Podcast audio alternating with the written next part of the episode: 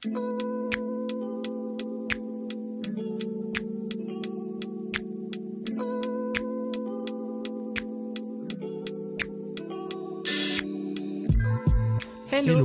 Nous, c'est Sandrine et Ludovic, fondateurs de l'application Moonly, une appli pour découvrir ou redécouvrir son cycle et sa fertilité. Aujourd'hui, on a décidé de vous parler sans tabou du sujet de la fertilité et tout ce qui tourne autour sur le podcast Sans hormones. On a envie de partager un maximum d'informations pour vous faire vous poser les bonnes questions et que vous puissiez faire un choix éclairé. Ici, on parle avec bienveillance de fertilité, un sujet plein de richesses insoupçonnées.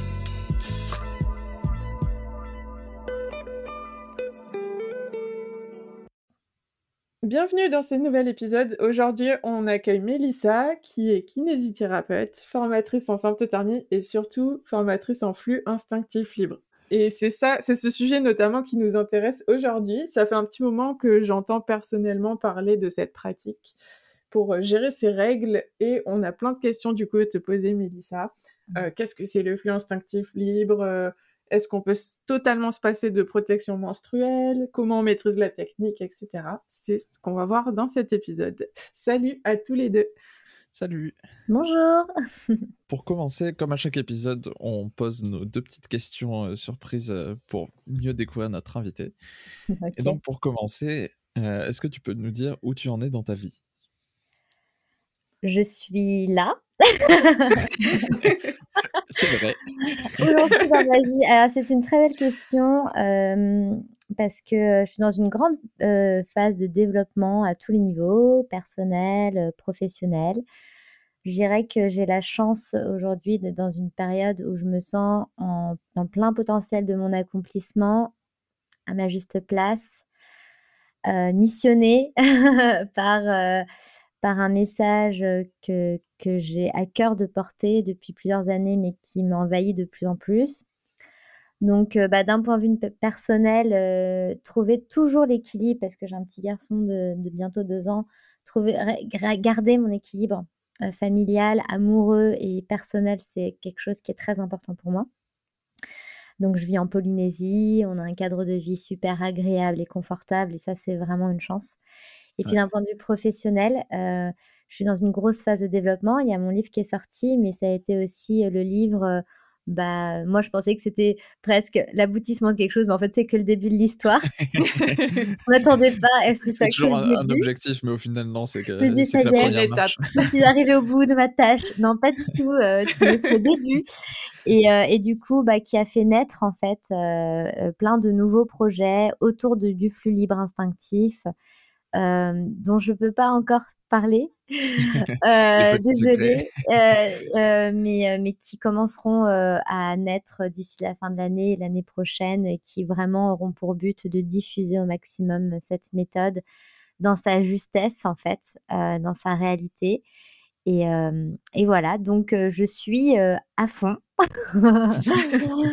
Sur tous les fronts et en même temps sur un sujet que j'adore, donc je me sens vraiment chanceuse d'être à ma place. Voilà. Après, c'est important, en plus, c'est c'est Ouais. une belle méthode, un beau message qui peut aider. euh. Mais Exactement. bon, on va, on va en parler après. euh. Oui. Aujourd'hui, tu t'es un peu recentré sur cette thématique-là ou tu fais encore euh, d'autres activités à côté? Oui, alors en fait, c'est vrai qu'à la base, je suis kiné. Au tout début de l'histoire, euh, je suis kiné. Euh, je me suis spécialisée en plusieurs choses. Rééducation périnéale, j'ai bossé en maternité, mais pas que. J'ai bossé en pédiatrie, j'ai bossé en gériatrie, euh, en kiné respiratoire, en réa, etc. Donc, je fais plein de choses. Un peu touche à tout. Ouais, et puis, puis bon, j'ai, ouais, il y a des sujets que j'adorais, mais que j'ai mis de côté parce qu'on peut pas être partout. Puis, euh, j'ai découvert la symptothermie. Je suis devenue conseillère en symptothermie, formatrice. Et euh, bah là, depuis le début de l'année, j'ai décidé de mettre ça entre parenthèses pour plusieurs raisons. Euh, la première, c'est que je sentais qu'il y allait avoir du boulot sur le flux libre instinctif et que j'avais vraiment quelque chose à dire. Et je me suis dit, allez, euh, t'adores la sympto, mais quitte ce petit bébé qui commence à être grand et autonome pour aller vers l'autre bébé qui a besoin d'être plus couvé parce que c'est le on, démarrage. on prend le relais. Voilà. Et euh, vous prenez le relais. Exactement. Et la deuxième raison, c'est que justement, euh, moi, quand j'ai commencé la symptothermie il y a, il y a cinq ans, il n'y avait aucune formation en ligne. Donc, j'avais créé la première formation en ligne. Et, j'avais, et en fait, mon problème, c'est que je me disais, mais comment ça se fait que personne ne parle de ça et comment on, se, on fait pour se former? Euh, C'est pas possible, quoi. Et en fait, du coup, j'avais vraiment envie que ce soit accessible. Et aujourd'hui, c'est accessible. Et euh, bien heureusement, par plein d'autres conseillères, par vous, avec euh, Mouniap, etc. Donc, je me suis dit, bah, le job est fait. Et euh, ça y est, il y a le relais. Et moi, je me sens beaucoup moins appelée parce que je sais que si c'est pas moi, ce sera une autre pour les femmes, une autre conseillère. Et c'est très juste comme ça. Donc, je me suis dit, bah, maintenant, je vais sur cette autre thématique qui doit être portée. Donc maintenant, je me suis consacrée au fluide instinctif. Alors, j'ai quand même, j'aime beaucoup Asympto. Euh, je suis pas sûre, euh, je suis pas sûre que ce soit un adieu, mais en tout cas, je fais une petite pause parce que là, il y a beaucoup de choses à développer. Donc, euh, donc je me focalise actuellement bah, sur C'est compliqué d'être à 100% sur plusieurs sujets. Quoi. Ouais, ouais, ouais, c'est compliqué d'être à 100%. Et puis, il faut pas vouloir être partout à la fois. Je suis pas sûre que ce soit bénéfique. Et encore une fois, il y a tellement de super bonnes conseillères, de super formations, de super livres qui sont en train de sortir. Mmh. Euh, merci, en fait. Moi, je, suis super heureuse. Et, euh, et mon but, euh, c'est pas d'avoir le, monopole sur toute la gestion. Enfin, je m'en fous complètement. mon but, c'est de contribuer, d'apporter ma pierre à l'édifice, comme toutes ces femmes-là, toutes ces conseillères et tout. Donc, donc voilà, je, je, me suis spécialisée encore plus, en fait. Et puis, on verra ce que ça donne par la suite. Bah, Belle présentation. Voilà. ça c'est bien développé. moi, j'ai pas trop à dire. Hein. et ensuite, du coup, notre deuxième question, euh, si tu devais te décrire en deux mots, lesquels tu choisirais? De me décrire en, deux mots? En deux mots, ouais. ouais. audacieuse. Ah ben oui. voilà, euh, c'est le premier mot qui me vient à l'esprit, donc je le dis, tu vois, je l'ai jamais dit, mais voilà, audacieuse. En ce moment, je me sens audacieuse. On en parlait juste avant de démarrer le podcast du, choix euh, très soudain de, de, partir en Polynésie. Euh, oui, par exemple. Hein, ça, correspond totalement. Voilà. Et deuxième mot, je dirais, il y a deux mots qui viennent, il y a amour et bienveillance, parce que j'essaye vraiment de rester dans, dans quelque chose de très humain dans mon approche, à tous les niveaux, que ce soit avec mes consoeurs, que ce soit avec les femmes que, que j'accompagne, que ce soit dans les échanges. Pour moi, j'ai l'impression que faut vraiment, le monde est tout petit, il faut faire très attention. Euh, tout le monde se connaît. Et, euh, et plus on est dans, dans, des, dans, dans une relation euh, authentique et juste et bienveillante, et en fait, c'est, ça profite à tout le monde. Donc, voilà, je triche, j'ai dit plein de mots là. Bienveillance. C'est pas grave, on, accepte. le, amour et bienveillance, il va. Il va... Voilà. ça peut être une seule idée. En fait, c'est un mot qui n'existe pas, donc je vais dire euh, bienveillour. voilà, on va demander à l'Académie française euh, voilà, de, rajouter ce Après avoir rajouté le mot soulevé, hein, on va rajouter bienveillour. voilà. c'est bon. voilà. C'est important, il faut de l'amour. Il faut créer des nouveaux mots euh, pour, en partager encore plus. Exactement. alors maintenant, on va rentrer sur ton sujet de prédilection du coup. Est-ce que tu peux nous définir déjà ce que c'est? Alors toi tu dis, parce que des fois on lit flux instinctif libre, toi tu dis plutôt flux libre instinctif. Je sais pas s'il y a vraiment... Alors on va en parler vite fait de, ces... de cette question de termes, de jargon qu'il faut savoir, c'est qu'on est vraiment au tout début de la diffusion élargie de cette méthode qui, euh, en fait, n'a pas de terme euh, encore. Moi, d'ailleurs, euh, le mot, pour être tout à fait honnête, flux libre instinctif, j'étais pas fan en fait de ce terme-là, mais j'ai accepté de l'utiliser parce que je me suis dit de toute manière c'est le, le terme qui commence à être propagé. Et si on veut savoir de quoi je parle et que je l'appelle, je sais pas moi, Schmilblick, je sais pas quoi, on va me dire mais c'est quoi MVA, c'est encore un nouveau terme. déjà, déjà que c'est pas très connu, c'est en plus on commence à créer plein de termes différents. J'ai accepté en fait de suivre la continuité de ce terme qui avait déjà été inventé.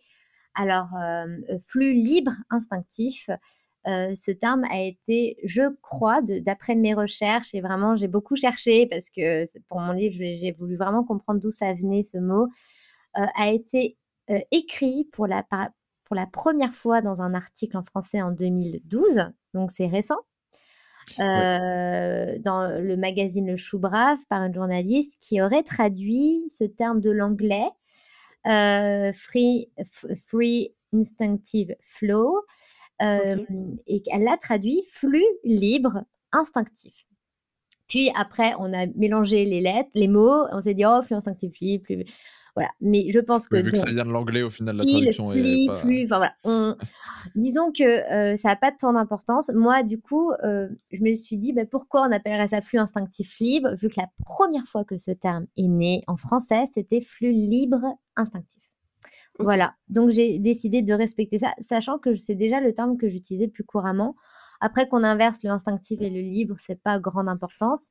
Le, sens reste. Euh, c'est ça, les gens comprennent. On parle. Euh, après, on peut dire aussi, mais pour moi, je commence à différencier un peu les deux euh, continence menstruelle du fluide instinctif. Parce que, bon, on va en parler, mais ça fait plus partie, ça, se rapproche plus des, des, capacités physiologiques anatomiques du corps, alors que le flux libre instinctif, pour moi, c'est les capacités du corps dans une méthode complète, en fait. C'est la méthode, pour moi, de réappropriation, de gestion des règles. Voilà. Mais tout ça, c'est en train d'être défini parce qu'en fait, euh, on est sur vraiment un terrain nouveau et c'est ça qui est génial. Il reste encore des trucs à découvrir sur cette terre. Je me suis dit, waouh. Et, euh, et en, anglais, il faut savoir qu'en fait, on va utiliser le terme, free bleeding.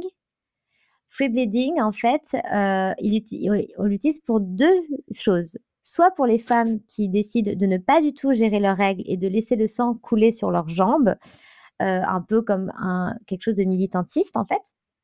Mais les femmes qui pratiquaient le free bleeding, c'est-à-dire je mets rien et je m'en fous, on verra ce qui se passe, se sont mis à pratiquer le free bleeding de manière plus gérée, c'est-à-dire à libérer le sang en toilette. Elles ont gardé le même terme pour utiliser les deux. Nous, en français, flux libre instinctif ou flux instinctif libre, ça veut vraiment dire je gère mes règles et j'essaye de libérer mon sang aux toilettes. Ça ne veut pas dire euh, je laisse le sang couler librement sur moi. Donc voilà. Et free instinctif flow, cette, cette journaliste-là, je lui ai dit, mais où est-ce que dis-moi ta ressource? Là, Il n'y a pas de source. Elle dit, non, elle dit ce cœur. Et elle me dit, bah, je sais plus. Et impossible de retrouver ce terme anglais qui n'est jamais utilisé par les États-Unis, par l'Angleterre, toi. Free instinctive flow. Donc, peut-être qu'elle en a rêvé, j'en sais rien. Voilà. Donc, on, chemine, on chemine. Mais, euh, mais voilà un peu pour, pour le jargon. Ouais. Puis après, c'est juste des mots qui décrivent aussi ce que c'est, quoi. Donc, euh, voilà. Il y a, peut-être, c'est peut-être pas quelqu'un qui l'a nécessairement créé, mais c'est juste quelqu'un qui l'a formulé pour la première fois. Ouais, c'est ça. Mais comme c'est le début et qu'on veut savoir d'où viennent les termes, c'est quand même. Euh, on, se dit, mais attends, attends, euh, qui, quoi, comment, pourquoi euh, Tu vois Et, c'est hyper. c'est maintenant qu'il faut essayer de retrouver les traces parce qu'après, c'est foutu, quoi. Dans 50 ans, tout le monde dira ça et on saura plus d'où ça vient. Et, et, voilà. Donc, on est encore. Enfin, moi, j'essaye encore de. J'ai pas lâché ma quête de, de vérité mais je pense que je suis pas trop loin du vrai. avec toutes les recherches que j'ai faites. Voilà. Euh, toi, du coup, comment tu as découvert cette, cette, pratique? Euh, Par hasard. Euh, comme beaucoup de choses en fait. disons que je pratiquais la sympto, donc j'étais déjà dans un truc de réappropriation de mon corps, de compréhension de mon corps après cette année de pilule, donc de déconnexion totale et, même d'ignorance. Et, et, je crois que j'ai voulu expérimenter le zéro déchet. J'ai eu ma petite phase zéro déchet euh, qui, avec ma non-organisation, n'a pas beaucoup marché. Mais du coup, je me suis mis aux serviettes lavables. Et en fait, comme j'avais la flemme de nettoyer euh, quatre culottes par jour, euh, je me suis mis à me dire, bah, tiens, je sens le sang couler, je vais aller aux toilettes. quand je, sens que ça coule. Voilà, mais, je le faisais en urgence. Hein. Attention, j'étais un peu en mode, où ça coule, oh la flemme, j'ai des toilettes, je cours. Puis en fait, ce qui s'est passé, j'ai même pas calculé ce qui se passait de fil en aiguille. Je me suis rendu compte que je ne tachais plus mes, mes serviettes. Après, je passais aux culottes mensuelles, mais mes serviettes lavables. Et, je, et au même moment, je suis tombée sur un article d'une femme qui parlait de flux libre instinctif et qui disait bah moi c'est génial, euh, je libère mon sang en toilette, etc. Et là, dans mon cerveau, ça a fait sting. je me suis dit, euh, ouais, c'est comme euh, la, la, pomme qui nous tombe sur la tête. je me suis dit, attends, attends, attends. Là, c'est un truc qui existe, que je pratique un peu. Je ne savais pas que je pratiquais quelque chose déjà. Et en plus, euh, je suis pas la seule. Et en plus, c'est quoi ce bazar? On m'en a jamais parlé. Et comment ça, on peut gérer nos règles? Euh, Un peu comme la contraception naturelle. Ça m'avait fait le même effet quand je me suis rendu compte que je pouvais savoir quand est-ce que j'étais fertile et infertile. Ah c'est ça. Mais c'est d'un côté, c'est presque. Mais nous, pour la symptothermie, c'est un c'est un peu similaire. je pense que, comme tu dis, bah, je pense que c'est similaire en fait euh, chez beaucoup de personnes. Hein. Bah c'est révoltant en fait au final. C'est révoltant. De, te dire que, pourquoi, pourquoi ça C'est gardé. pourquoi personne connaît quoi? C'est quoi Voilà, pourquoi personne connaît? Mais, mais comment ça? Mais, mais est-ce que c'est un pouvoir magique? Genre, je comprends rien. Et en fait, comme j'avais la chance, vraiment une chance d'être kiné et d'avoir aussi fait des formations en éducation périnéale et tout ça, bah, j'avais quand même une compréhension du corps, de l'anatomie, du périnée qui me permettait déjà de commencer à aller vers une exploration des choses parce que je cherchais des explications. J'ai jamais rien trouvé de clair, de sensé, d'études. J'ai cherché quoi. Je me suis dit comment ça marche. Rien du tout, nada à l'époque. Hein. je suis la première à avoir décrit les phases d'écoulement du sang menstruel en disant il y a des phases de contraction et des phases de repos. Personne n'avait jamais juste dit ça. En fait, ça m'a demandé une analyse. Et déjà, pour analyser, il faut s'intéresser un peu au sujet et personne ne s'intéresse à ça. Donc voilà. Et en fait, ça m'a, j'ai commencé à explorer avec moi-même. Je vois que j'avais mes règles, à noter tout ce que je ressentais, tout ce qui se passait, à commencer à chercher plein de, comment dire, de témoignages et à me rendre compte qu'il y avait plein de choses qui se recoupaient, des similitudes entre les témoignages. Donc finalement, les femmes ne se connaissent pas, mais vivent des expériences similaires et y arrivent de la même manière. Donc il y avait quelque chose d'intéressant là-dedans. Et puis en plus de ça, moi je commençais à en parler de manière informelle dans des vidéos euh, live, des trucs, et, les femmes étaient là en mode Ah, mais c'est génial, tu peux nous expliquer. J'expliquais ça vite fait, je donnais trois conseils à l'arrache, ça marchait. Et là, je me suis dit Oula, il y a quelque chose à faire, ça intéresse, ça a l'air d'être important. Et il se passe quelque chose aussi dans la vie des femmes. C'est-à-dire que les femmes ressentaient une reprise de pouvoir, une estime de soi qui, qui grandissait. Enfin, ça avait des retentissements à plein de niveaux parce que le sang des règles, ça touche à plein de niveaux chez une femme. Et du coup, euh, et du coup, bah là, de fil en aiguille, j'ai plus lâché le sujet et euh, j'ai pensé euh, vraiment à, à, creuser, creuser, creuser. Et c'est devenu obsessionnel. Mais, en plus, je trouve, toi, l'avantage, en fait, c'est aussi que tu viens du monde médical. Oui. Et du coup, tu as peut-être des trucs en plus à apporter que, que les autres femmes qui pratiquaient ça et venaient pas de ce milieu n'avaient pas forcément. Bah, c'est vrai. Tu une connaissance anatomique. Et, et, tout à fait, je pense. Et pour ça, c'est une chance, un cadeau, parce que parce que les femmes qui pas de fibre instinctif, on était vite dans l'ésotérique, dans le mystique, dans le féminin sauvage, dans le féminin sacré, dans je suis dans la forêt, je libère mes lunes au pied d'un arbre. Oui, ok. à part que moi, je le vivais dans le concret, je sentais qu'il se passait quelque chose qu'on m'avait jamais expliqué, que je savais comment fonctionnaient les sphincters, la vessie. le, canal anal, qu'il y avait des, des, mécanismes en fait volontaires, involontaires, neurologiques, etc. Je me suis dit, il y a quelque chose qui se passe. Donc j'ai eu ce regard-là physiologique, anatomique dès le début. et je me suis même un peu plus formée parce que bon, je faisais plein de choses et, du coup là, je me suis dit, il va falloir que, que je creuse un peu plus cette thématique-là.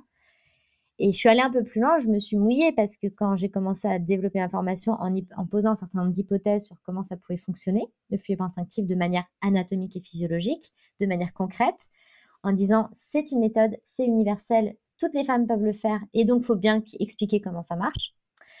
Euh, j'ai commencé à, le proposer à plein de femmes, ça a fonctionné euh, avec ce que je leur transmettais et ça passe souvent juste par des déclics en fait. Il fallait qu'elles déconstruisent des croyances erronées, qu'elles se fassent confiance et qu'elles comprennent comment fonctionne. Donc se réapproprier le corps, c'est aussi la connaissance de soi, euh, démystifier, etc.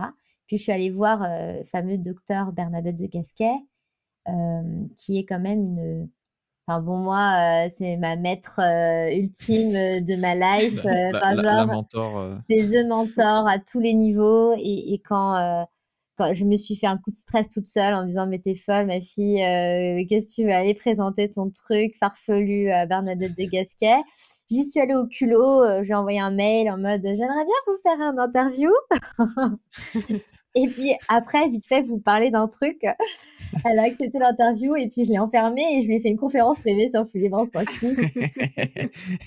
en mode, bouge pas, écoute ce que je te dis. Et, euh, et en fait, euh, c'était dingue parce qu'elle a eu. Euh, les, ses yeux se sont illuminés et elle m'a dit Mais oui, oui, oui, j'y crois. Et, et bah voilà, maintenant elle a préface mon livre. Donc ça, ça c'est un cadeau énorme. Mais voilà, on est, on, et c'est pas fini. J'ai une université qui m'a contacté pour faire une étude scientifique, etc. Ah, super. on est qu'au début. On est qu'au début. Mais voilà. Bah, c'est vraiment, t'es une, une, pionnière du milieu, quoi. ouais, ouais, ouais. Euh, je fais partie des pionnières. Je suis pas la seule. Moi, je trouve ça très important de d'honorer les autres femmes qui sont dans la même démarche que moi. Euh, mais en tout cas, moi, mon atout, c'est que je suis kiné, donc je peux avoir aussi. Et puis, je suis, du coup, quand tu es kiné, bah, on est quand même dans un monde où on a mmh. besoin de validation et ben, on t'écoute un peu plus, c'est vrai. Tu as, plus de crédibilité, c'est sûr. Ça ne veut pas dire que tu vois une naturopathe ou, je ne, ou je ne sais qui en saura moins que moi. Mais bon, bah, comme je suis kiné, on se dit, elle se dit, elle a un bagage scientifique. et c'est vrai, hein, j'ai un bagage scientifique, j'ai fait des études rigoureuses, j'ai dû faire un mémoire. bon, bah, je suis baignée dans un univers où j'ai quand même acquis un, fonctionnement qui me permet aujourd'hui d'avoir ces raisonnements-là. Ouais. Donc voilà. Et tout ce cheminement, ça t'a pris combien de temps? Je pense que j'ai découvert le. Alors, à chaque fois, on me demande le temps. Alors, moi, euh, la notion du temps est très abstraite. Euh, ça fait cinq ans que j'ai créé Cyclo Intima, qui était mon entreprise à la base avec la symptothermie. Je pense que ça fait quatre ans que j'enseigne le flux libre instinctif. Donc, euh, quatre ans. C'est récent, hein? Ouais. Ouais, ouais, finalement. Non, mais c'est bien de. Enfin, parce que tu disais que le terme, il était apparu en 2012, mais du coup, c'est bien de pouvoir recaler toi, à partir de quand tu as commencé à tilter, euh, que, que, tu pratiquais ça naturellement, et puis après le. Ok. 4-5 ans, et, euh, et euh, c'est vrai que tu vois, je sais plus les dates, dans mon livre, j'avais écrit ça, mais les premiers, premières vidéos YouTube aux États-Unis, je crois que c'était en 2009.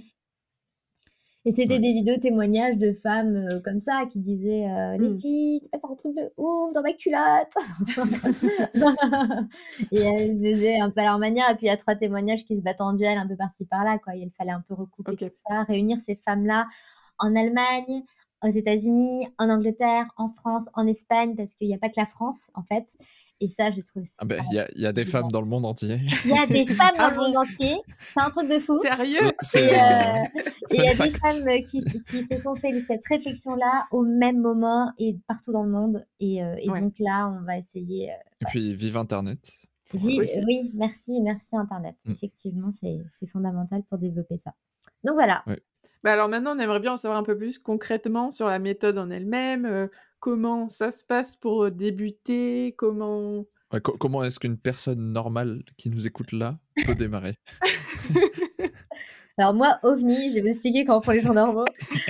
Euh, en fait, déjà, je vais, redéfinir le flux libre instinctif parce qu'on en parle comme si c'était euh, clair pour tout le monde, mais je ne pense pas que ce soit forcément très clair pour toutes les personnes qui vont écouter. En fait, le flux libre instinctif, c'est une manière de gérer ses règles, comme j'aime bien dire, de manière consciente et volontaire, pour apprendre à libérer le sang aux toilettes. Bon, après, ça peut être euh, sur le lieu euh, que l'on souhaite, hein, il y en a qui libèrent le sang dans la nature, mais aux toilettes, par la perception des sensations de notre corps. C'est-à-dire que, comme je le dis bien, et je le dis dès le début, c'est pas un travail musculaire de rétention du sang par le périnée, c'est très important de saisir ça parce que là, moi, ma lutte, c'est de rétablir cette vérité. C'est que quelqu'un d'ignorant, même des gynécologues, des sages-femmes qui ne pratiquent pas, vont penser que c'est impossible, sauf si on serre le périnée très très fort toute la journée, ce qui est totalement impossible et ingérable. Pour euh, quand euh, voilà, on est toutes crispées toute la journée, et puis euh, non, ça c'est vraiment pas le but. Le but du fluide instinctif, c'est de gagner en confort, parce que si on arrive à libérer le sang aux toilettes comme on arrive à libérer nos urines aux toilettes, c'est-à-dire naturellement, par instinct, par sensation, et ben c'est hyper confortable d'avoir ces règles. Juste, je sens et je vais aux toilettes. Voilà. Ouais. Je vais faire la comparaison après. Je suis en tant que mec, mais oui, c'est un peu comme, comme avoir envie de faire pipi. Enfin, c'est retenir en soi. Enfin, c'est pas bon et au final, j'imagine qu'avec les règles, c'est quasi impossible. Bah, tu peux pas retenir le sang. ça, doit être très compliqué. Exactement, c'est impossible de retenir le sang, soit sauf avec un tampon. Ouais, oui, mais du on coup, voit bien les pas, pas naturellement. Ça peut avoir. bon, l'ouverture, elle est un peu plus large quand même que l'urètre. Euh. Exactement. Donc, donc l'objectif derrière tout ça, c'était de comprendre comment ça fonctionnait parce que euh, contrairement au système euh, vessie-urètre, il n'y a pas de sphincter dans le système utérus-vagin. Ça, c'est important. Et d'ailleurs, je le dis parce qu'à une, une, période, je me demandais, attends, peut-être qu'on est passé à côté de quelque chose et tout. Donc, non, il n'y a pas de sphincter.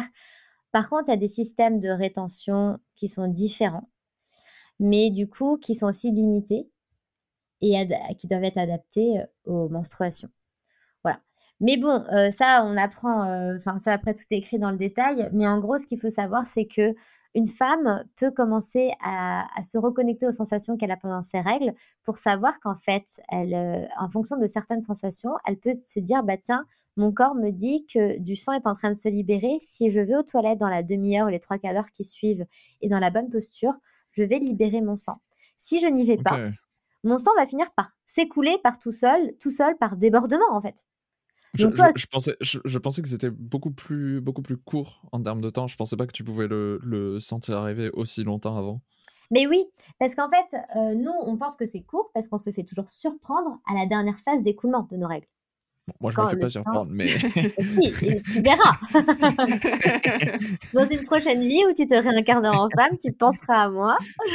Et, tu verras que si tu ne prêtes jamais attention à tes menstruations, et ben, tu ne sens tes règles que quand c'est trop tard. C'est-à-dire quand le sang il est à la vulve, et ben là forcément euh, tu n'as plus de temps. Euh, et ah tu bah vas serrer c'est le, signal c'est en mode eh oh je m'en vais.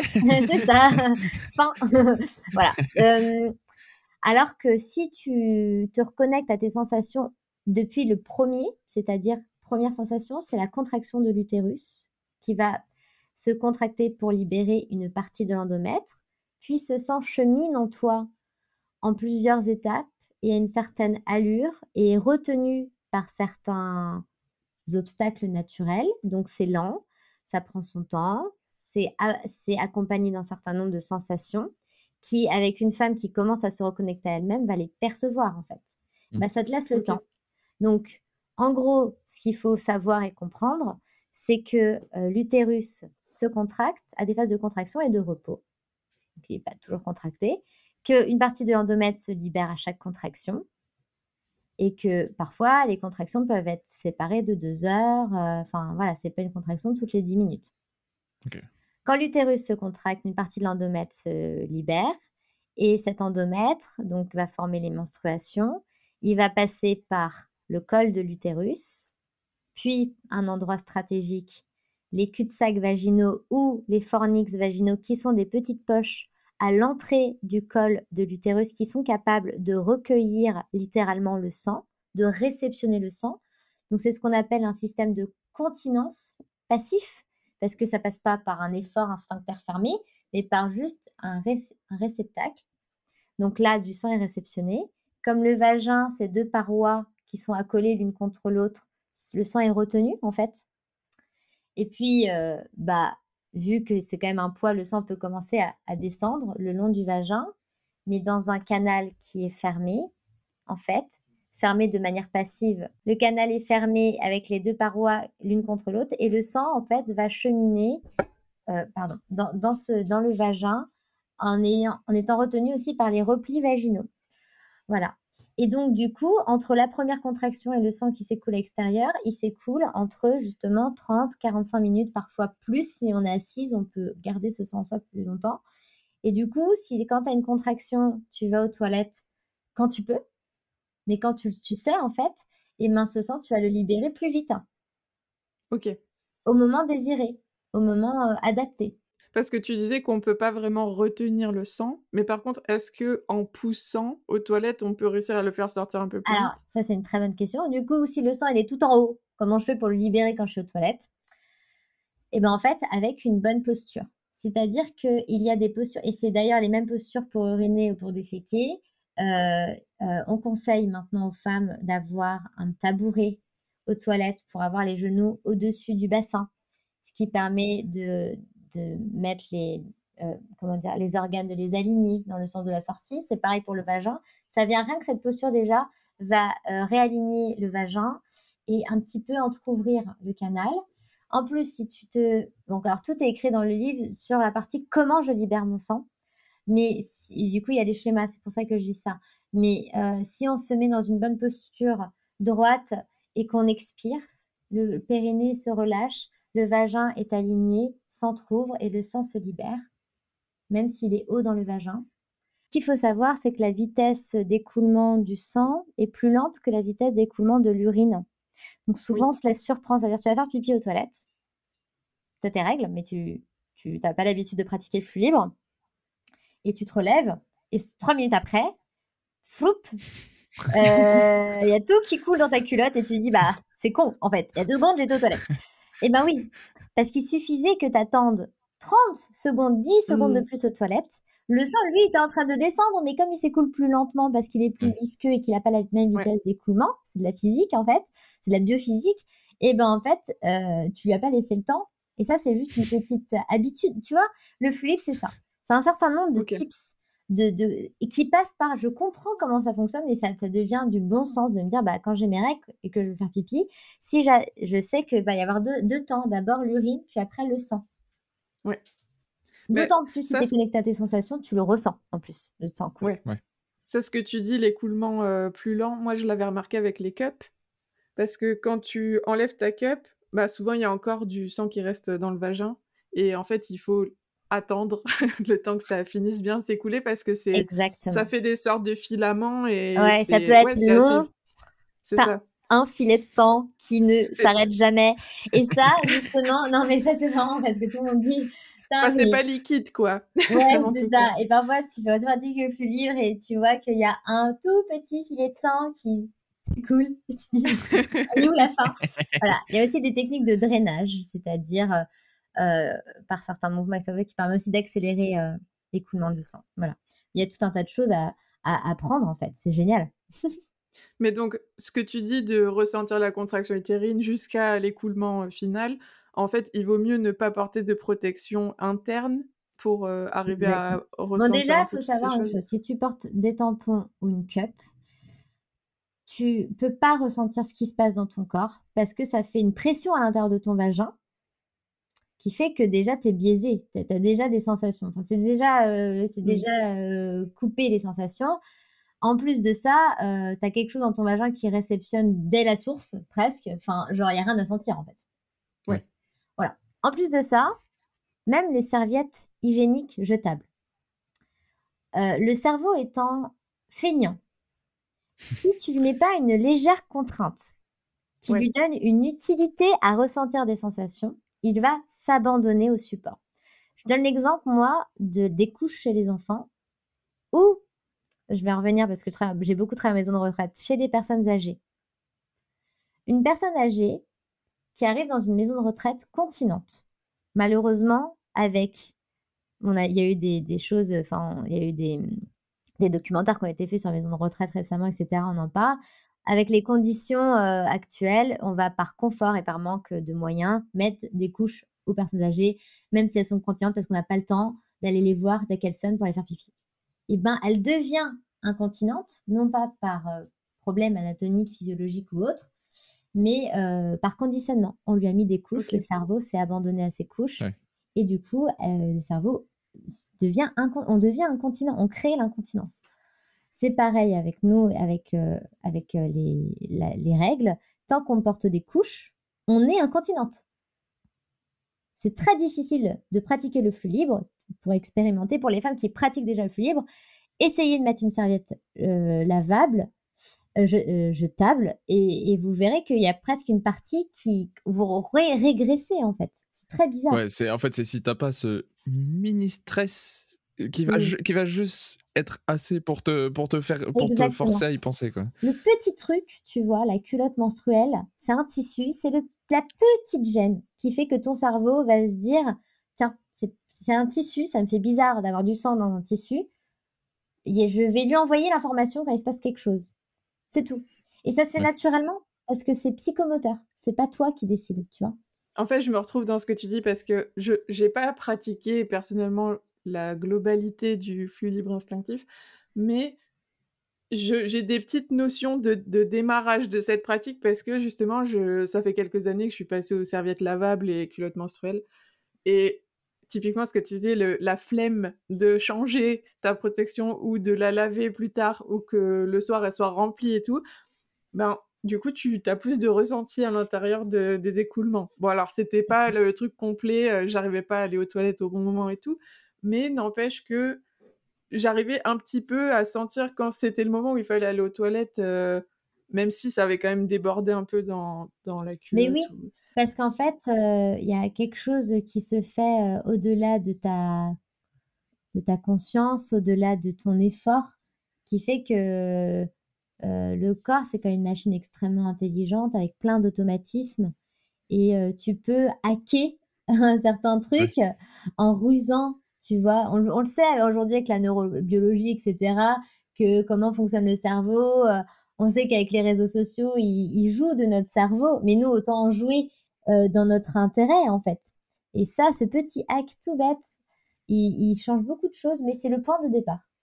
Après, c'est un des trucs aussi, c'est le, J'aime bien toujours essayer de faire le parallèle un peu avec, avec notre passé évolutif où enfin on c'est les, les, femmes ça fait des millions d'années que, qu'elles ont leurs règles et les, les, les, protections ça fait que quelques dizaines d'années quoi. Enfin ou peut-être peut-être centaines j'imagine devait y en avoir déjà il y a quelques centaines d'années mais mais c'est d'un point de vue évolution c'est très nouveau quoi.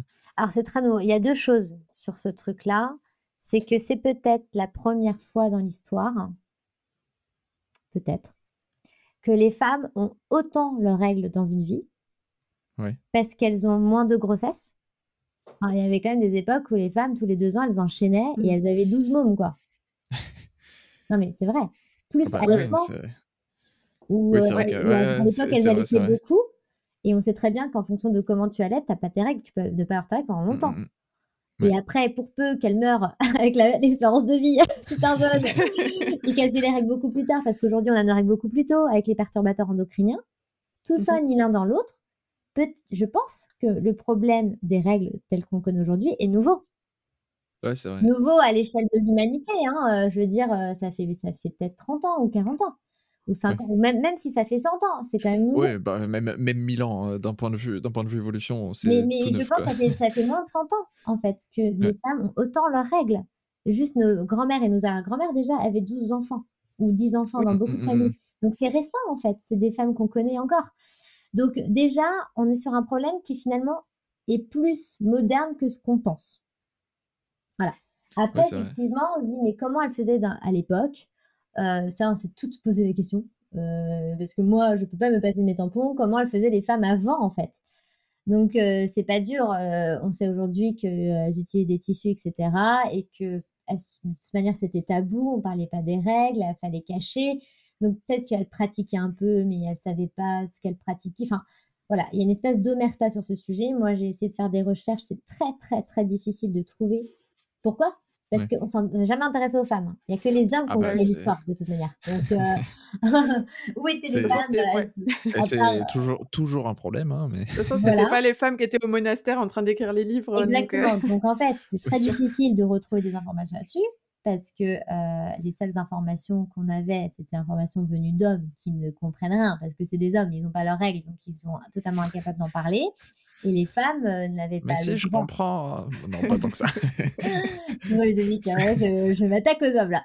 Mais de l'époque. Et, voilà. Oh, non, mais même, même aujourd'hui, enfin, non, mais même, même moi qui qui connais quelques trucs sur le sujet, enfin forcément c'est de un, j'ai pas l'expérience donc euh, enfin c'est déjà une grosse partie du savoir, enfin juste le fait d'avoir l'expérience et mais je, je, sais plus ce que tu mentionnais tout à l'heure, mais des trucs comme tu disais, le, filet de sang qui s'arrête jamais ou des trucs comme ça, c'est des trucs que, que en tant qu'homme, genre, c'est.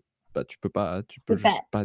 c'est, c'est, tu peux l'inventer, quoi. Non, mais tu, tu, vas, tu vas même pas, ouais, tu vas même pas imaginer une situation comme ça, vu que, vu que bah, c'est ça. ton cerveau, bah, comme tu dis, notre cerveau, il est, il est feignant, donc on va pas s'emmerder à imaginer des scénarios pour rien. Comment tu veux imaginer une situation euh, qui ne te concerne une pas, même. une sensation que tu n'as jamais vue, et, et mmh. c'est pour ça que qu'il faudrait un jour euh, filmer une femme qui a ses règles et ses règles. Mmh. Pourquoi pas, en fait? Parce qu'il faut mettre des images, il faut démocratiser, il faut que toutes les femmes se rendent compte qu'elles sont toutes normales et qu'en fait, à se sentir isolée, on pense qu'on est anormal. C'est comme avec la glaire cervicale. Maintenant, on voit des photos. Moi, je suis conseillère, je suis pas très objective, mais on voit des photos de glaire partout. mais en tout cas, c'est très facile de voir différents aspects de glaire. Alors que quand on était ado, c'était jamais tu vois une photo de glaire. Et du coup, tu voyais de la glaire, tu pensais que tu avais une mycose, tu pensais que tu étais malade, tu pensais que c'était sale. Parce que, en fait, ça se passe dans la culotte de toutes les femmes. Mais, euh, mais, personne n'en parle et du coup chacune de son côté se dit oh j'ai un problème alors on n'a jamais vu on n'en parle pas et puis euh, et puis on, on, pense que tout doit rester immaculé et propre sinon on est sale et du ah coup bah il faut faire euh, faut péter des paillettes exactement hein. tu vois et, et, du coup pour les règles je pense que putain voir comme on voit des accouchements, comme on voit maintenant la glaire, voire des règles.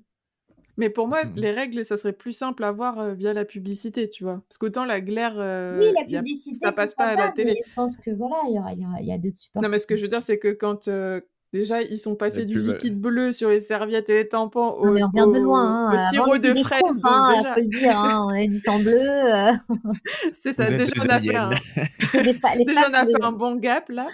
Non, mais Mais du coup, peut-être que peut-être qu'on pourrait même, illustré avec un, un, liquide qui est un peu plus visqueux que, euh, que juste un, mmh une espèce d'eau colorée, quoi. C'est ça, euh ou même une femme qui a ses règles, merde Pourquoi est-ce qu'on tourne autour du pot, quoi? Enfin, je veux dire, euh, c'est pas ça rien, quoi. Enfin, je veux dire, c'est pas non plus la mort, faut arrêter, quoi.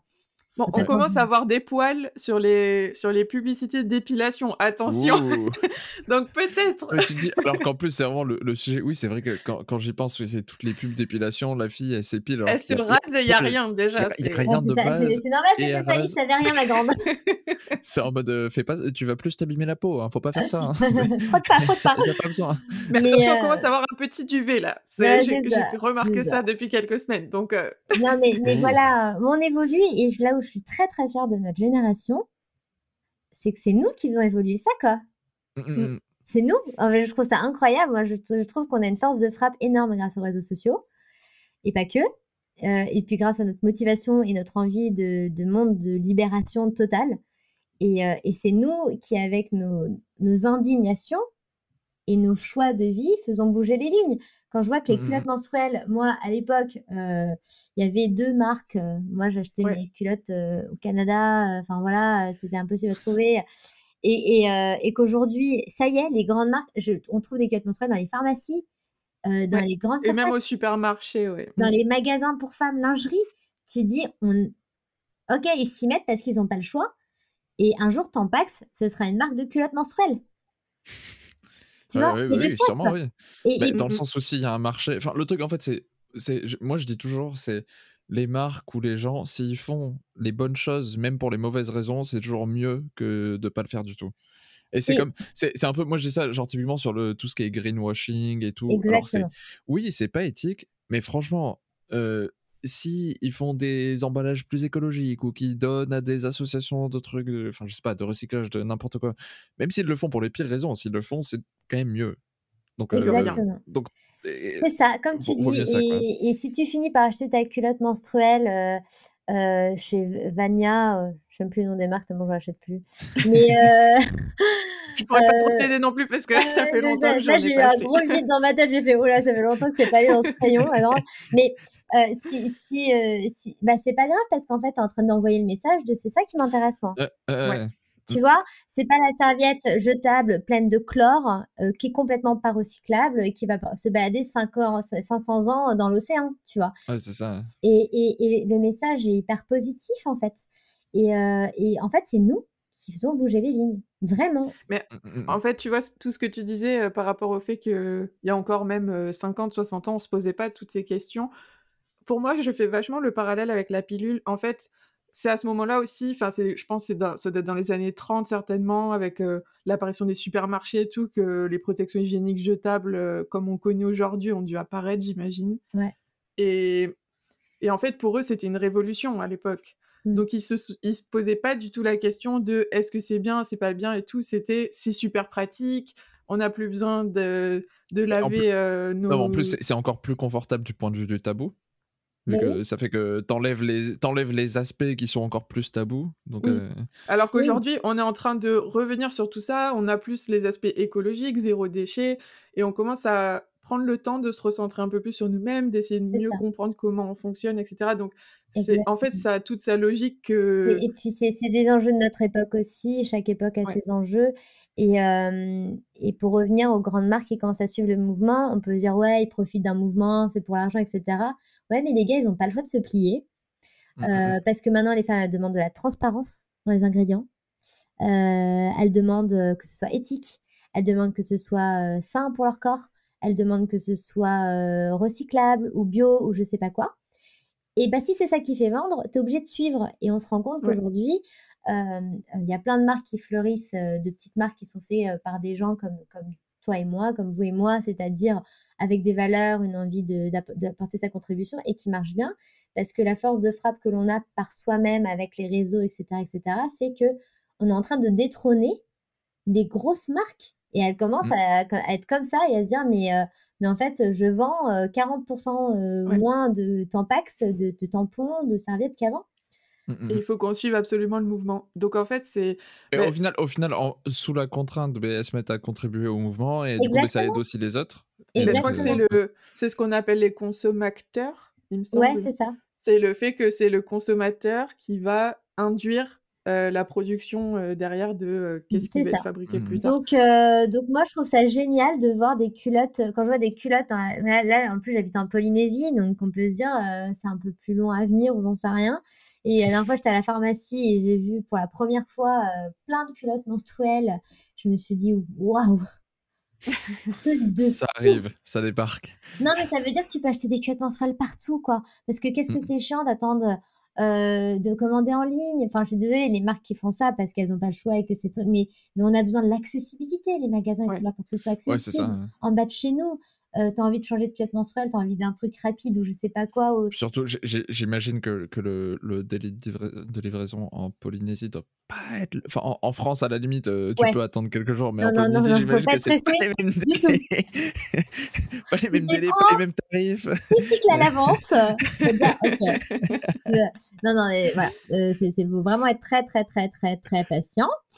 Euh, mais, mais voilà, l'accessibilité, elle est hyper importante. Il faut mm. que nos besoins, et puis c'est quand même un besoin de base, vu qu'on euh, est sur la première, le premier étage de la pyramide de Maslow, les besoins physiologiques, c'est les besoins de base. Hein.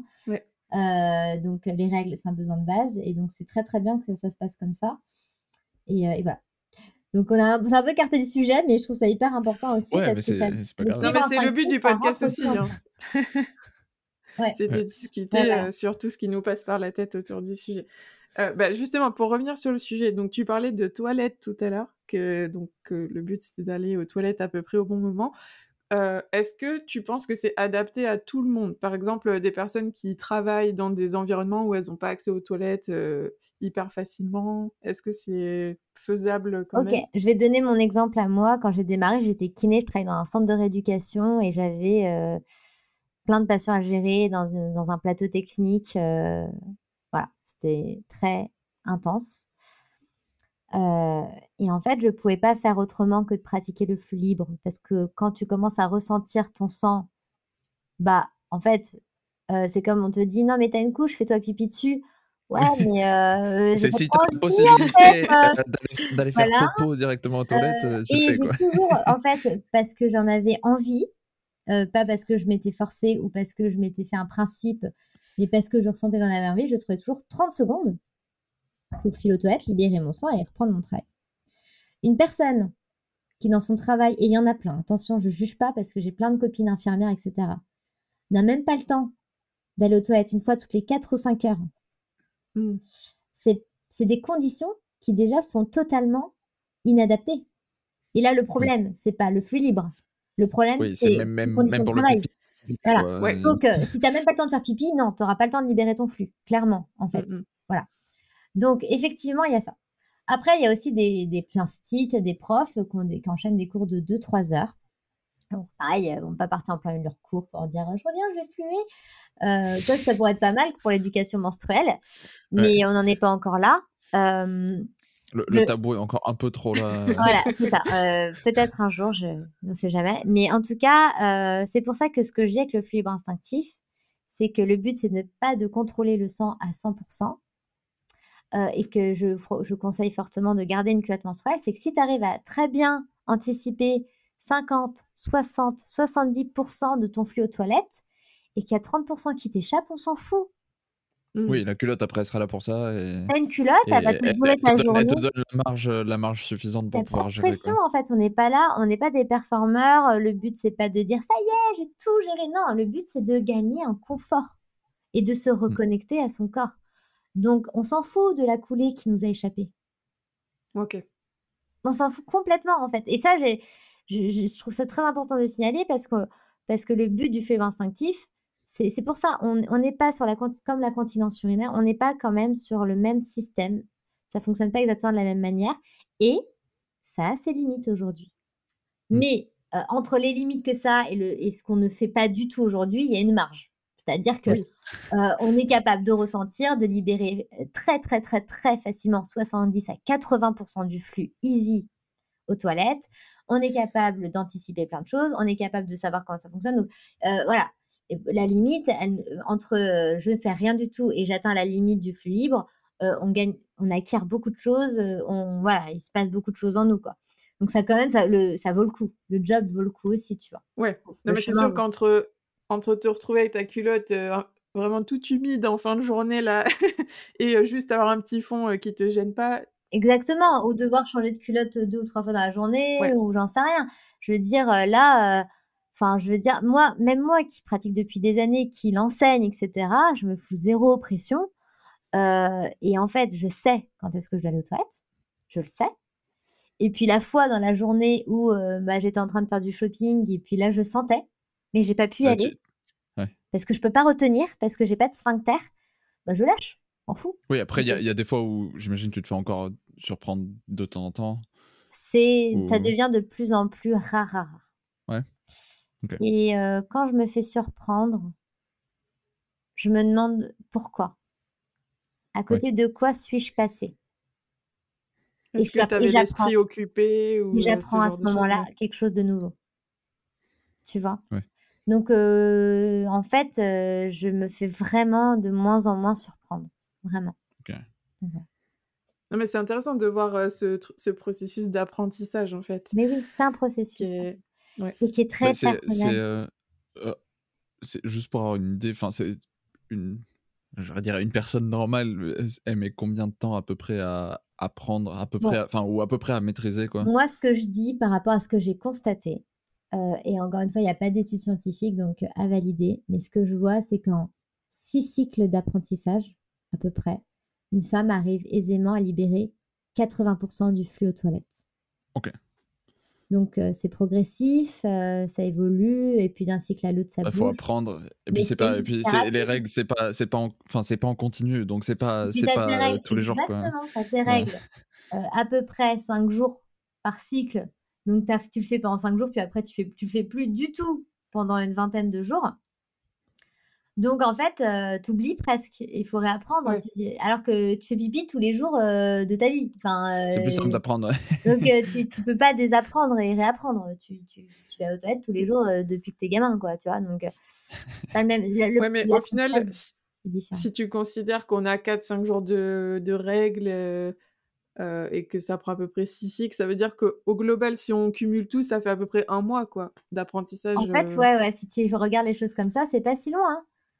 Non, bah, ça, reste comme un apprentissage classique au final, parce que souvent on dit pour prendre une routine, il faut une vingtaine de jours. Donc c'est à peu près ça. C'est vrai, et d'autant plus que tu, tu, peux difficilement revenir en arrière. C'est comme le vélo, tu peux pas désapprendre le vélo, c'est trop tard. Tu sais faire du vélo, tu peux pas faire semblant de ne pas savoir faire du vélo, tu vois. Le fibre instinctif, c'est pareil. Tu peux pas faire semblant de pas ressentir, de pas savoir. Et jusqu'à la ménopause, Ouais, donc c'est vraiment toute la vie. C'est un cadeau que tu te fais pour très longtemps, en fait. Ça mmh. dépend quand est-ce que tu démarres, évidemment, mais, mais quand même, c'est un apprentissage qui va te servir plein de fois, longtemps, et qui, voilà, tu vois, c'est une vraie acquisition, quoi, tu vois. Donc c'est en ça que c'est intéressant cette expérience, cette, expérimentation qu'on s'offre, c'est que c'est que ça, la période d'apprentissage n'est pas si longue, et en fait, on n'arrête jamais d'apprendre. Mais moi, encore aujourd'hui, j'apprends encore, je développe, je me connais de mieux en mieux, je maîtrise de mieux en mieux, je me maîtrise de mieux en mieux. Donc c'est comme à force de pratiquer le yoga, quand tu pratiques le yoga un an, deux ans, dix ans, quinze ans. Oui, même un expert, même un expert au bout de qui en a fait toute sa vie, il va continuer d'apprendre au final. Et de, de T'as jamais fini c'est ça, de te de, de, d'être, de, mieux en mieux dans ton, dans ton expérience du yoga, de, maîtriser de mieux en mieux tes postures, etc. C'est exactement la même chose avec le fibre instinctif. Et en plus, tu ne reviens pas en arrière. Tu ne peux pas revenir en arrière. Donc, c'est quand on se rend compte qu'on ne peut pas revenir en arrière qu'on se dit que c'est vraiment une capacité du corps et qu'on est passé à côté de quelque chose. Ouais. Bah, moi, je le, je le, vois vraiment comme euh, c'est une upgrade un peu pour le reste de ta vie. J'imagine qu'il y a, y a peut-être des moments où c'est pas forcément pratique et tu vas peut-être pas le pratiquer ou truc comme ça, parce que bah, les conditions sont pas, sont pas là. Mais, mais au final, c'est c'est limite, même si tu arrêtes un peu de le pratiquer, tu auras toujours cette connaissance oui, mais c'est comme... qui va rester. C'est comme observer son cycle, en fait. Mais une, oui. fois que tu l'as, une fois que tu as compris comment ça marche, tu peux pas faire semblant de pas savoir. C'est ça. je vois ma claire, mais non, je ne la vois pas. non, mais tu vois, on discutait euh, justement. J'ai parfois des personnes qui nous écrivent et qui, nous, et qui me disent Ah, bah, j'ai pas suivi mon cycle ce mois-ci, je suis perdue, euh, euh, notamment en conception. Et je sais pas où j'en suis, mon Dieu et tout, c'est horrible. Et elles ont quand même annoté deux, trois trucs de glaire à des moments dans leur cycle et tout. Donc, on, dit d'essayer de se caler par rapport à ça, mais, mais tu peux pas euh, oublier. Enfin... En fait, une fois que tu as le décodeur de ton corps, c'est ça, pour un certain sujet, un certain truc, bah, tu l'as. Mmh, mmh, mmh.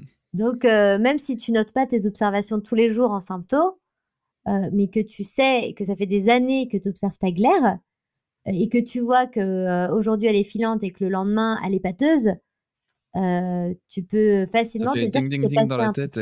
tu as les réflexes, en fait. Tu as les raisonnements qui vont avec. Euh, quand tu as du spotting, quand tu sens que tu as des tensions dans les seins, tu, tu... en fait, les, les, liens, tu les fais en permanence parce que tu as bah, compris. c'est surtout, je trouve, le, plus important, ouais, c'est ça, c'est ce que tu dis, dans la symptothermie, au final, c'est limite la méthode elle-même. En fait, si tu comprends les mécanismes derrière, tu peux quasiment oublier la méthode. Au final, tu... parce que tu... tu... Ah ouais. Bah, Enfin, c'est vraiment le plus important, c'est de comprendre ce qui se passe mmh. et de comprendre que, quelle cause crée quelles conséquences. Et du coup, ben, finalement, c'est juste, tu, sais exactement ce qui se passe. Quoi. Mais en fait, si, on fait, si on fait le parallèle pour des personnes qui n'ont pas de règles et qui n'ont pas de cycle, qui nous écouteraient, euh, c'est par exemple le mal de ventre en général, à force avec les années, on sait à peu près déconner nos maux de ventre. On sait, c'est est-ce que j'ai trop mangé? Est-ce que c'est ça ressemble plus à une indigestion? Est-ce que ouais, voilà, c'est ça. Mais, euh, mais c'est intéressant de parler de ça parce que là, là, on est passé par le biais du cycle menstruel, de la symptothermie, du fibre instinctif pour prendre conscience que notre corps nous parlait, qu'on était capable de le comprendre et qu'en fait, il nous dit des choses et que c'est juste qu'on n'avait pas le décodeur et qu'une fois qu'on l'a, c'est passionnant, intéressant, on est en totale connexion avec soi-même et j'en suis sûre qu'il y a mmh. plein de choses que l'on ignore sur notre corps qui fonctionnent de la même ah manière. Ah bah, oui. Mais qu'on n'a pas encore, qu'on ne peut même pas mentionner parce qu'on n'est pas capable de le mentionner parce qu'on ne sait pas. Bah, c'est juste que pour l'instant, on se, on se concentre sur ce qui apporte vraiment quelque chose de pratique en plus tous les jours. quoi. Mais, c'est ça. Mais oui. Et, et, et, que je pense que c'est ça la médecine de demain. C'est pas une médecine qui tend vers de la technologie extérieure, mais vers une technologie intérieure. Mmh, mmh. Et, et c'est, ça va en ce sens, et c'est moi en ça que le fibre instinctif, j'y crois profondément, c'est qu'on est vers l'évolution au sens propre de l'humain, c'est-à-dire un être qui évolue de siècle en siècle, un être qui développe ses capacités. La l'ouïe s'améliore, la vue s'améliore, euh, euh, tu vois, il y, a des trucs qui se passent dans son corps qui sont et qui, qui ne peuvent plus partir en fait, parce que ça s'inscrit après génétiquement. Moi, je suis persuadée que le fluide instinctif.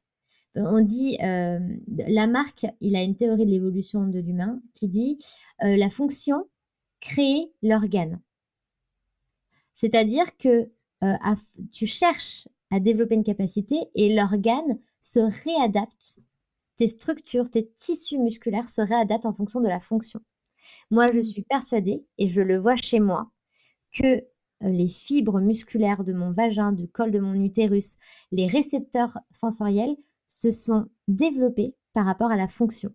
Et que... Ah oui, ah bah c'est un peu comme les, les, personnes soit qui deviennent aveugles ou qui ou qui perdent une main et oui. et qui perdent leur main leur main enfin je sais pas comment on dit euh, oui, oui, droitier ou gaucher qui perdent leur euh, main principale entre guillemets et au final ben, l'autre main va développer des sens beaucoup plus affinés. Une personne qui devient aveugle, elle va développer une ouïe vachement plus fine Exactement. et un toucher beaucoup plus fin. Et, ouais.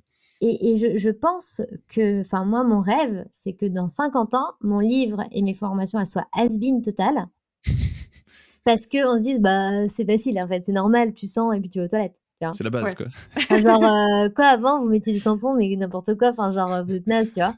Que ça devienne aussi. Le, truc de tu sais qu'au Moyen-Âge, ils faisaient ça. Et ben là, ce sera tu sais que dans les années 2000, ils faisaient ça. Oh, Exactement. Et j'ai la profonde conviction que ça va basculer un jour.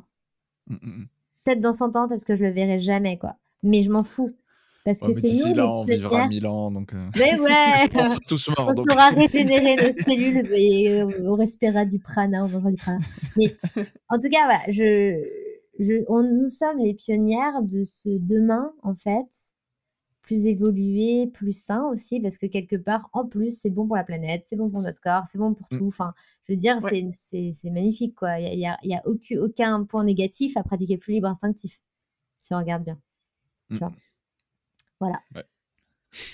Bah, hyper intéressant. Et du coup, comment on fait pour se former concrètement si les personnes sont intéressées euh, pour euh, apprendre Alors, euh, il y a mon livre qui vient de sortir aux éditions Jouvence qui s'appelle Le guide du flux libre instinctif qui peut s'acheter partout. Ouais. on mettra tous les liens qui vont bien. il y a le site que j'ai créé pour, pour, euh, en lien avec le livre qui s'appelle le flux libre instinctif.com. Attends, je vérifie, c'est .com euh, Aujourd'hui, qui est un support où vous retrouvez. En fait, j'ai voulu vraiment que les références, biblio... de... les références euh, bibliographiques, scientifiques, etc. du livre puissent être retrouvées facilement. Donc, sur le site, on peut retrouver les références et cliquer sur les études. C'est des liens cliquables et vérifier ce que je dis et le mmh. récupérer pour autre chose. Vous pouvez vraiment utiliser bah, ça, ça c'est le, ça, c'est le bagage scientifique, ça. Oui, et que c'est que le début. Et, je, veux, enfin, mon travail, je veux qu'il serve à plein d'autres femmes. Donc, euh, je me suis cassé la tête, mais j'ai utilisé aussi le travail d'autres personnes qui se sont cassées la tête sur d'autres sujets. Donc, euh, je continue. Et voilà. Donc, le, site, vous pouvez retrouver toutes les références du livre et j'ai même noté au-dessus des références pourquoi j'ai choisi cet article. Parce que là, on parle des cellules sous Jean l'endomètre, parce que là, on parle de ci, parce que donc voilà, vous pouvez piocher. Euh, il y a des choses à télécharger, euh, des, trucs en fait qui sont liés, des fiches, mémos et tout qui sont liés avec le livre, et des formations à venir. Des formations pour les professionnels de santé, j'en crée une avec Bernadette de Gasquet, des formations pour les femmes qui veulent approfondir, développer, etc. Euh, si vous voulez que j'intervienne dans une école, euh, dans une association, je fais des conférences. Euh, donc voilà. En gros, ce sera le, là où. Un paquet, un paquet de ressources. un paquet de ressources à venir. mais, mais le site de référence, quoi. Voilà, il y aura tout dessus. C'est pas dur, le libreinstinctif.com. non, mais comme je t'ai dit, on met tout en. Enfin, comme je vous dis à tous. Étant, donné, que les cerveaux sont feignants, il y aura les liens en description. voilà, exactement.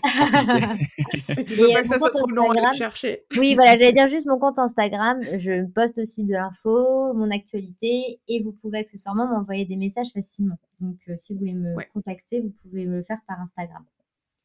Super. Pour finir, on aimerait te poser une dernière question. Euh, qui aimerais-tu écouter au micro du podcast euh, pour un futur épisode?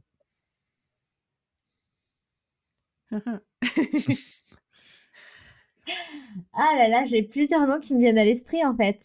Bah, Alors si tu veux, tu peux faire comme ton mot. Euh, on n'en prend pas 10, mais. Attends. Tu les combines comme, comme le. C'était quoi? Une femme que j'aimerais moi-même rencontrer. Élise Thiebaud. Ok. Alors, euh, son nom me dit vaguement quelque chose. Euh, euh, attends, c'est quoi le nom de son livre? Donc, elle a fait le manifeste, un manifeste sur les règles. Et attends, ce sang m'appartient, je ne sais plus très bien ce que je mentionne dans mon livre. Élise ceci, ceci, est mon sang. Ceci est mon sang, voilà. Et les règles de l'aventure. Exactement, voilà. Ceci est mon sang. Merci. elle, donc pour rester à la thématique des règles, hein, sinon, bah moi, je suis. J'ai découvert récemment Eve Simonet qui a fait un documentaire sur le postpartum, qui est passionnante aussi.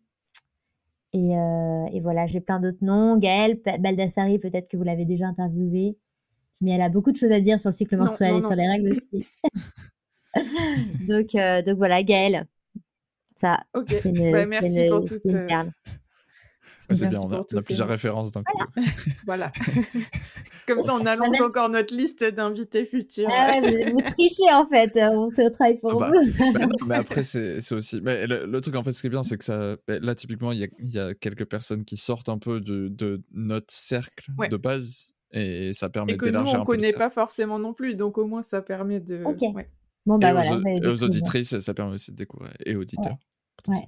C'est pas mal de découvrir. Merci beaucoup. Bah, en tout cas, merci beaucoup Mélissa pour euh, cette discussion, c'était hyper intéressant. on est un peu parti dans tous les sens par moment, mais c'est pas grave, c'est le hein. but. Avec plaisir, merci pour euh, ce bel échange et puis de vos belles énergies, c'était hyper agréable. et puis bah, on te souhaite euh, peut-être plein de prochains livres encore et surtout que, que on va essayer de parler un peu plus aussi du cycle libre instinctif. Oui, n'hésitez pas, si vous avez besoin de moi, je suis présente. Bah Merci à vous aussi pour votre beau travail parce que vous contribuez aussi au développement de, de cette autonomie euh, gynécologique qui est précieuse de nos jours. Mmh. Oui. Merci beaucoup. Merci. À bientôt. À bientôt. À bientôt. Merci beaucoup d'avoir écouté cet épisode jusqu'au bout. Vous pouvez retrouver les ressources mentionnées dans la description. Si l'épisode vous a plu, n'hésitez pas à laisser 5 étoiles et à le partager afin de nous aider à faire connaître le podcast. Vous pouvez également télécharger l'application Moonly et notre ebook qui est totalement gratuit. Ça vous permettra d'apprendre à observer vos cycles en couple ou en solo grâce à la méthode symptothermique. Vous pouvez nous poser toutes vos questions sur Instagram ou dans le chat de l'appli, on y répond toujours avec grand plaisir. On se retrouve très vite dans un prochain épisode. Thank you.